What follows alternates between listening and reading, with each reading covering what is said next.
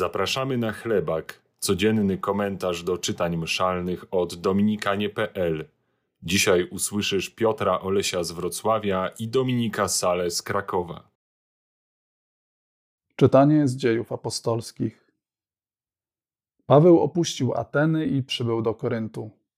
Znalazł tam pewnego Żyda imieniem Akwila, rodem z Pontu, który z żoną Prystylną przybył niedawno z Italii, ponieważ Klaudiusz wysiedlił z Rzymu wszystkich Żydów. Przyszedł do nich, a ponieważ znał to samo rzemiosło, zamieszkał u nich i pracował. Zajmowali się wyrobem namiotów. A co szabat rozprawiał w synagodze i przekonywał tak Żydów, jak i Greków. Kiedy Sylas i Tymoteusz przybyli do Macedonii, Paweł oddał się wyłącznie nauczaniu i udowadniał Żydom, że Jezus jest Mesjaszem. A kiedy się sprzeciwiali i bluźnili, otrząsnął swe szaty i powiedział do nich: Krew wasza na wasze głowy. Ja nie jestem winien. Od tej chwili pójdę do pogan. Odszedł stamtąd i poszedł do domu czcicieli Boga, niejakiego Tycjusza Justusa. Dom ten przylegał do synagogi. Przełożony synagogi, Kryspus, uwierzył w Pana z całym swym domem. Wielu też słuchaczy korynckich uwierzyło i przyjmowało wiarę i chrzest. Korynt był bogatym miastem handlowym o dużym oddziaływaniu na region. Paweł liczył zapewne, że jeśli uda mu się założyć tam wspólnotę, to chrześcijaństwo będzie miało szansę rozszerzyć się na cały region. Okazało się jednak, że nie jest to łatwy teren do ewangelizacji. Sam Jezus jednak we śnie motywuje go, by się nie poddawał i został tam dłużej. Zaczyna małymi krokami. Pracuje w ciągu tygodnia, a w szabat cierpliwie naucza i dyskutuje, głosząc Jezusa jako Zbawiciela. Po dołączeniu braci może całkiem temu się poświęcić. Są w naszym życiu dzieła, zadania, które są duże i skomplikowane. Choćby nasze nawrócenie, uzdrowienie z ranień, małżeństwo, wychodzenie z choroby i tym podobne, które rodzą się powoli i w trudzie. Święty Paweł uczy nas wytrwałości, wykorzystywania naszych talentów i różnych zasobów oraz godzenia się na małe kroki, aby osiągnąć cel.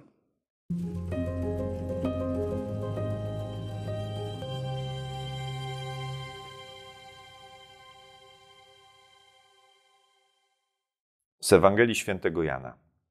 Jezus powiedział do swoich uczniów: Jeszcze chwila, a nie będziecie mnie widzieć, i znowu chwila, a ujrzycie mnie. Wówczas niektórzy z jego uczniów mówili między sobą: Cóż to znaczy, co nam mówi? Chwila, a nie będziecie mnie widzieć, i znowu chwila, a ujrzycie mnie. Oraz idę do Ojca. Mówili więc, cóż znaczy ta chwila, o której mówi? Nie rozumiemy tego, co powiada. Jezus poznał, że chcieli go pytać i rzekł do nich: Pytacie się jeden drugiego o to, że powiedziałem chwila, a nie będziecie mnie widzieć, i znowu chwila, a ujrzycie mnie. Zaprawdę, zaprawdę powiadam wam. Wy będziecie płakać i zawodzić, a świat będzie się weselił. Wy będziecie się smucić, ale smutek wasz przemieni się w radość. Wielu z nas ma zapewne takie doświadczenie w życiu duchowym, że raz zdarza się, że jesteśmy blisko Pana Boga, odczuwamy Go wręcz swoimi zmysłami. E, modlitwa daje nam pocieszenie, a wszędzie wydaje się widać Jego znaki, znaki Jego obecności, Jego działania. A chwilę później jest tak, że całe to pocieszenie i radość znikają, a Bóg jakby zaczynał milczeć, e, jakby był obojętny, jakby był gdzieś daleko, e, jakby w ogóle nie interesowało go nasze życie. I zdarza się, że to wahadło bardzo cyklicznie nam w życiu i w naszym doświadczeniu powraca. Chwilę później znowu przychodzi pocieszenie, potem znowu moment trudności. E, I tym, co towarzyszy momentowi trudności i tego pozornego opuszczenia przez Pana Boga, jest tęsknota. Każdy, kto kiedykolwiek tęsknił, kto tęsknił za Bogiem, e, wie, jak bardzo niesamowite i też trudne jest to uczucie. ale jednocześnie ta tęsknota y, nie ma w sobie nic z cierpienia, bo ona jest pewnego rodzaju motorem, który nas napędza.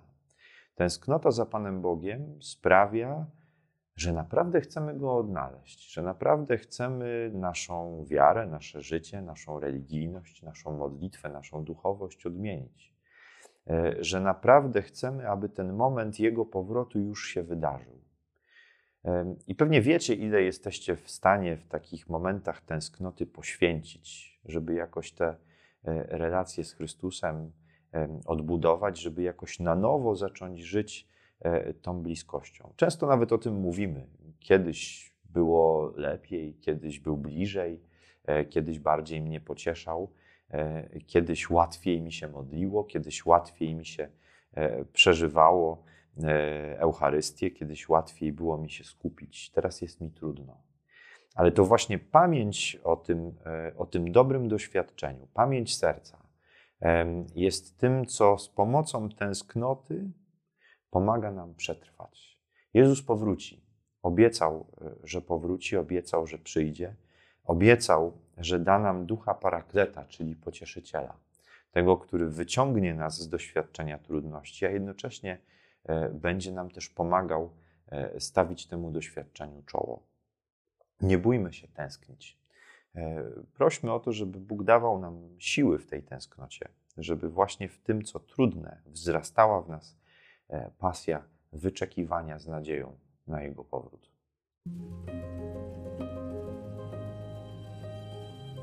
To nagranie powstało dzięki wsparciu naszych patronów. Dziękujemy.